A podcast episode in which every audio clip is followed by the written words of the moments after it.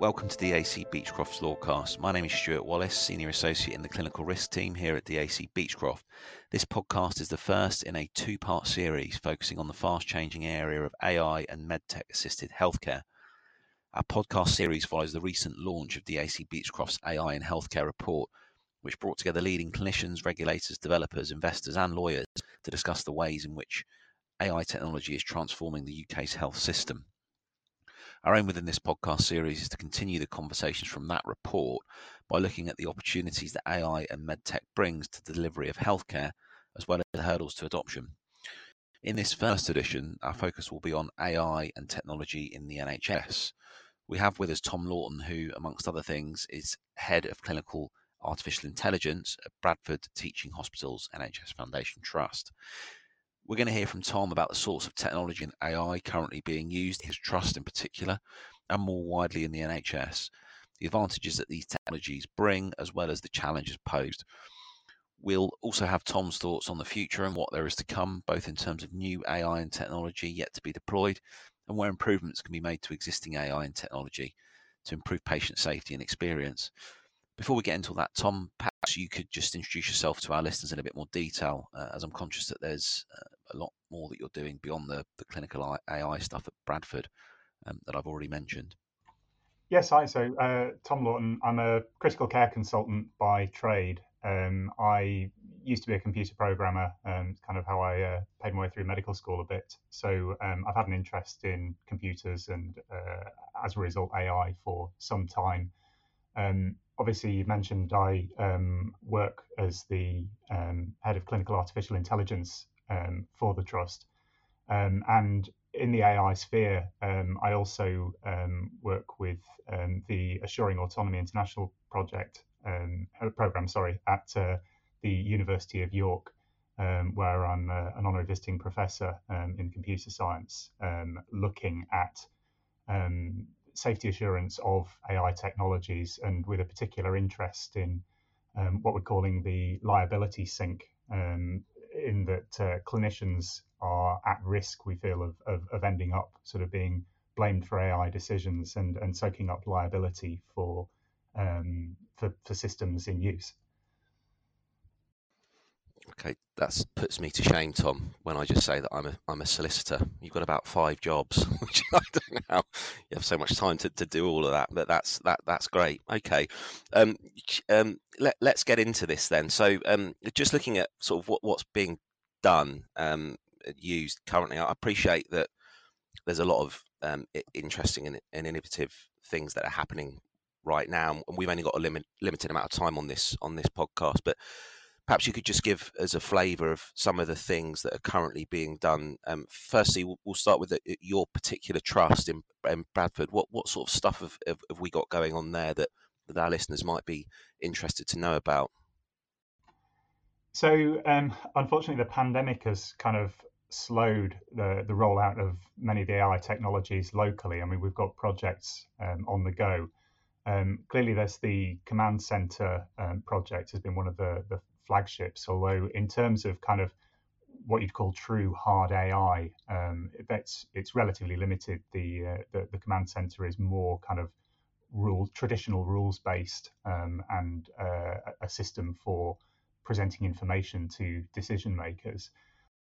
In terms of the harder AI clinically, we've got projects looking at the admissions to um, accident and emergency, well, attendances at accident and emergency, trying to uh, predict um, sort of how many people we might see on any given day, and particularly with an aim at looking at um, where we are best served bringing in extra resources, because obviously resources are incredibly limited, even more so lately um, in the NHS.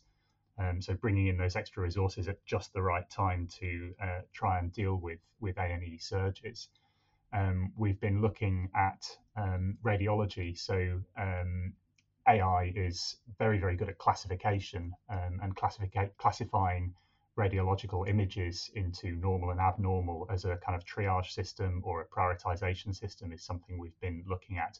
These technologies aren't in use um, live at the moment, but uh, they're things we're, we're looking at going forwards. Um, unfortunately, we, I started uh, in this AI role just before the pandemic hit and uh, then got kind of absorbed into that. So it's really something we're, we're picking up more now. Uh, so uh, the, the, I imagine the, the the, stuff that you talked about there, the, the, the A and E and the radiology stuff, presumably there's got to be a, a run in time to that to kind of for the for the, the machine to kind of do the learning. Is that is that right? Is that is that why kind of it's not in use yet? Is that because you've got to kind of get that the system's got to absorb the information to be able to to be useful? Is that is that have I understood that correctly? And to an extent, there's there's quite a lot of historical data available. I mean, we've had an electronic patient record um, for some years now, so we have a decent amount of data going back that we might be able to train an AI system on. Um, the pandemic provided a massive perturbation that's kind of changed a lot of the underlying ways people behave, um, which obviously interferes with attempts to teach an AI system. Um, but if I'm honest, the main thing is logistics. I think we um, ignore at our peril the challenges of changing the way um, a system works, you know, it, whether it's an AI system or, or not, um, and trying to um, bring in an AI system, there's there's always that so what question, and it's vital that we get that right. Um, you know, it, it's all very well having an AI system that, that predicts A and E attendances with 100% accuracy, but unless you're acting on that information and have a plan for exactly what you're going to do with it, then it, it's really just window dressing. So I think getting that bit right is is is the key, and and you know that that's that's the thing we're working on at the moment. Absolutely, yeah, yeah. Um, uh, just looking beyond your trust more widely in the in the NHS, are you aware of anything else that's going on um, that, that, perhaps might be already being deployed um, in, in, other in other hospitals and, and NHS settings? So, like I said, um, image classification in radiology um, and um, other areas, and particularly uh, retinal photography, um, is is a, a, growing area, and this is something that AI is generally quite good at. If you can um, give it a, a, limited series of potential outputs um, and get it to to sort of focus on which group does this thing belong into, that's something that AI in general is good at. Um, what AI is, is bad at in general is sort of unbounded problems where there's there's a kind of wide range of, of, of things it, it could be doing. So uh, yeah, the radiological classification and uh, image classification of uh, of retinal photography is is um, quite a big area. Um, there's a lot of work on predictive models. I mean, those kind of blur the lines between traditional statistics and artificial intelligence, um, and there's always concerns that um, artificial intelligence will um, just uh, make things more complex without actually improving um, matters. Um, but uh, trying to use artificial intelligence to predict um, deterioration of patients, using it to uh, predict the development of disease, the progression of disease, that kind of thing is going on um, and then using it in a in a planning way, you know, like we've been uh, looking at using in the A&E department, but using it to um, predict uh, requirements for for resourcing the NHS uh, in the future and resourcing hospitals. Uh, I think those are some of the big areas. Decision making is is something that's on the horizon, um, and it's generally termed decision support at the moment. Um, but uh, trying to advise um, clinicians on um, treatment uh, treatment of, of, their patients um, is is one of the big the big sort of potential growth areas, but uh, an area that's uh, potentially fraught with with well, legal issues, I guess. So when you say support, you mean you've got you've got something there that, that the clinician can then use in in in the decision making of, of the treatment. Is that is that how have I understood that correctly? Yes, and and that's kind of one of the issues that a lot of AI systems are um, being built with the idea that they have to take over from the clinician. So um, the idea being that the AI system is responsible for spitting out a whole recommendation of what to do with this patient or what to do in this scenario, um, as opposed to an AI system um, sort of giving information to, to help the clinician. And, and the reason why that's important is that the clinician can end up in a situation where they're effectively asked to rubber stamp a machine's decisions. Um, there's guidance from NHS England that makes very clear that um, they don't believe AI is ready yet to make these decisions, and I completely agree with that. Um, so a clinician has to act as the backstop, but it can potentially put you in quite an awkward position as a clinician because you're either rubber stamping a machine's decision or um, to my mind, the, the real risk for AI is you end up just turning it off and uh, going back to, to how you used to work. Yeah, I can see that. I can see that. What what can you give me an example of where that how that might work? So what what sort of in a, in a clinical setting, what what what might the what might the AI be telling the clinician? In a, in a, just can you give us a kind of practical example of how that might play out? Um, so one of the examples we've been looking at and uh, uh, are hoping to explore further with uh, assuring autonomy is, um, for example, decisions around starting insulin if you have type 2 diabetes.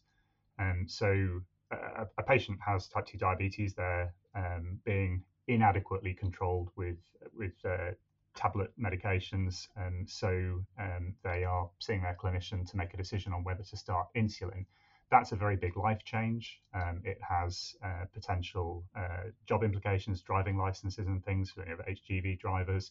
Um, you need somewhere to store the insulin. You might not have you know, working fridges and things if you're um, sufficiently deprived. Um, so it's, it's a very big change. And you can imagine an AI system that is built on the pure data, the hard data that exists in an electronic health record to try and make that recommendation and it might be a very very good AI system, but it's not going to be sensitive to the patient's ideas, concerns, expectations um, of of how they would be um, treated, um, and a human clinician is in a much better position to um, aggregate that information. So if you build your AI system with the idea that what it's going to spit out is a pure recommendation, yes, this patient should transfer onto insulin, or no, um, they're fine to stay on the tablets, you're going to make the um, clinician's life difficult because um, they can't sort of uh, have that sensitivity to, to what the patient's desires are. Um, you're going to make the patient upset because um, their needs aren't really being um, explored.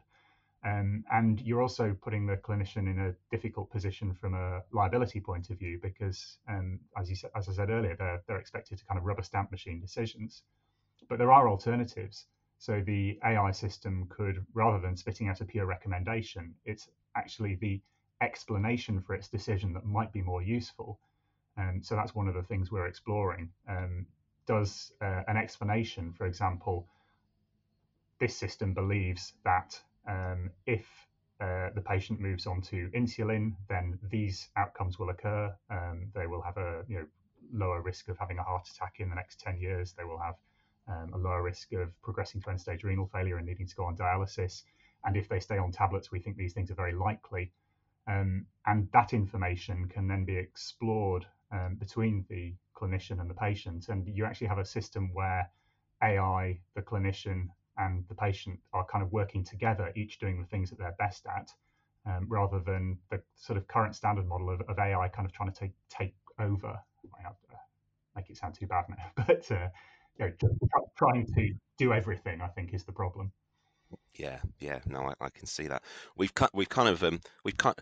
I was, I was hoping we would, we would, we'd move on to talk about kind of the advantages and disadvantages of some of this stuff, and I think covered that quite nicely in, in what you've been saying there. Um, you know, um, but just, um, what I'm, one thing I'm, one thing I'm interested to to get your view on is, is some obviously the eh, some of these AI products are in general a, a product of very large data sets. So if if something goes wrong with that, Tom, do you do you think we can ever look under the hood to find out what has happened? Is do you think that kind of retrospective quality control um, would be or is is possible?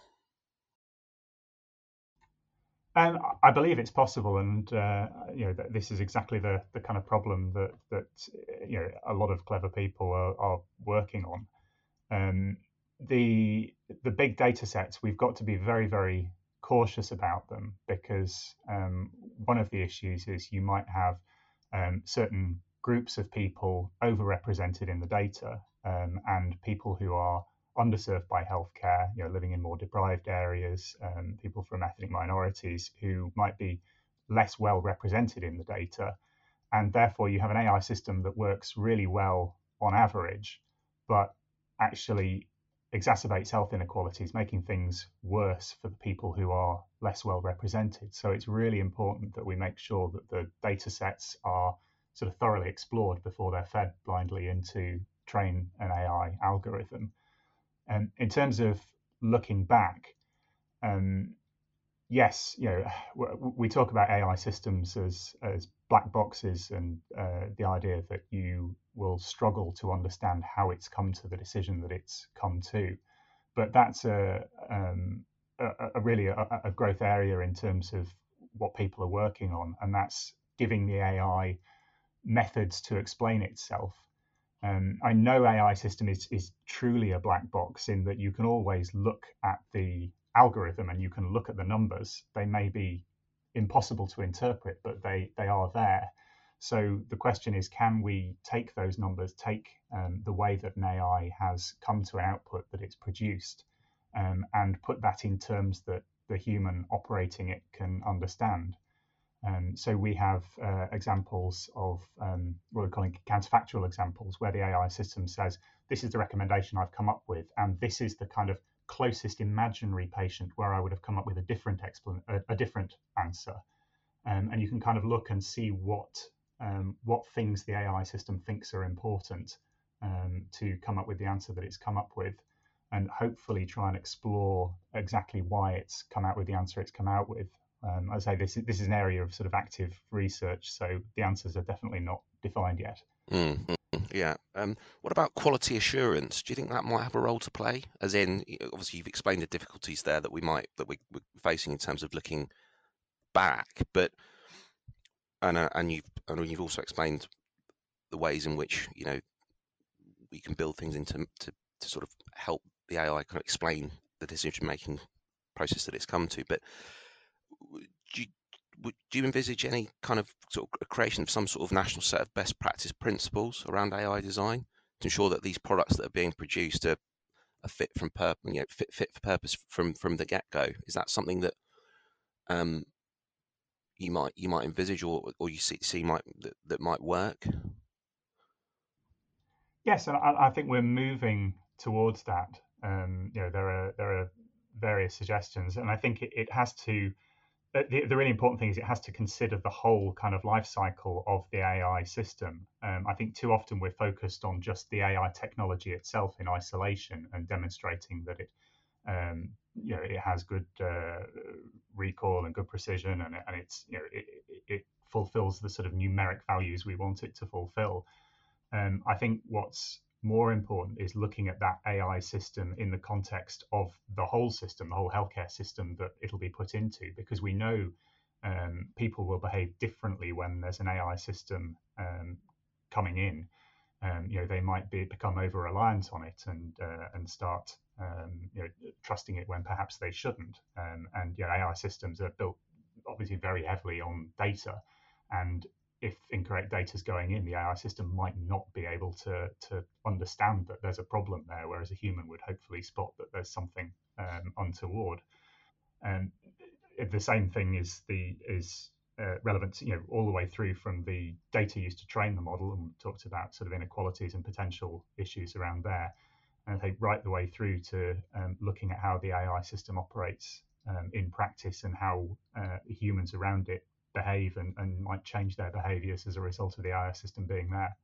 Just, just looking ahead, and I know there's stuff there that you've mentioned that kind of is in is in the pipeline, but looking kind of more longer term, say in the next ten years, what what what what do you think might be realistically possible? What what do you think we might see kind of on the ground in use in the next um, 10 years or so? My uh, sort of belief and, and, and I guess partly hope is that what we'll see is a bit of a rationalization and understanding of what AI is good at and what it's not so good at. Because I think we we sort of simultaneously overestimate and underestimate it. Um, we kind of there are a whole lot of things that humans are very, very good at, and we kind of assume that that AI systems wouldn't find those too difficult either. Um, and it turns out they're not quite so good. But equally, um, what AI is very good at is bringing together um, massive amounts of data and kind of having that um, you know always on eye um, looking at stuff. So with the amount of data that's available on a patient for treatment growing exponentially, what I think will be a, a really good use of AI, and, and I hope um, grows, is um, acting to kind of collate information. There's the sort of massive amount of information available to a clinician on a patient, and making sure that nothing's missed, highlighting things that are important for decision making, um, and you know, bringing that into one place, um, and then handing over and working with um, clinicians, working with healthcare providers um, to allow them to make the decision and do the kind of patient interaction side and come to a, a shared decision with patients um, about how they're best treated.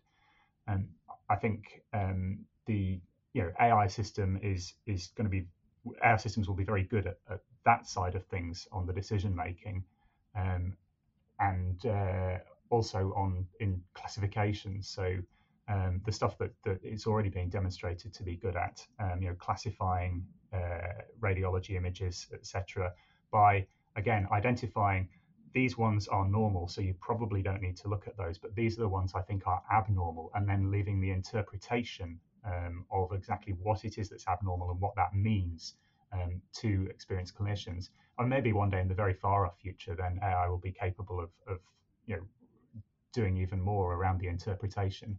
But I think in the next um, you know decade or so, that that's kind of where we'll be is is in recognizing what AI is good at and, and really focusing on that and using it for that. Yeah, um, ten years um, is not is not a long time um, in the grand scheme of things.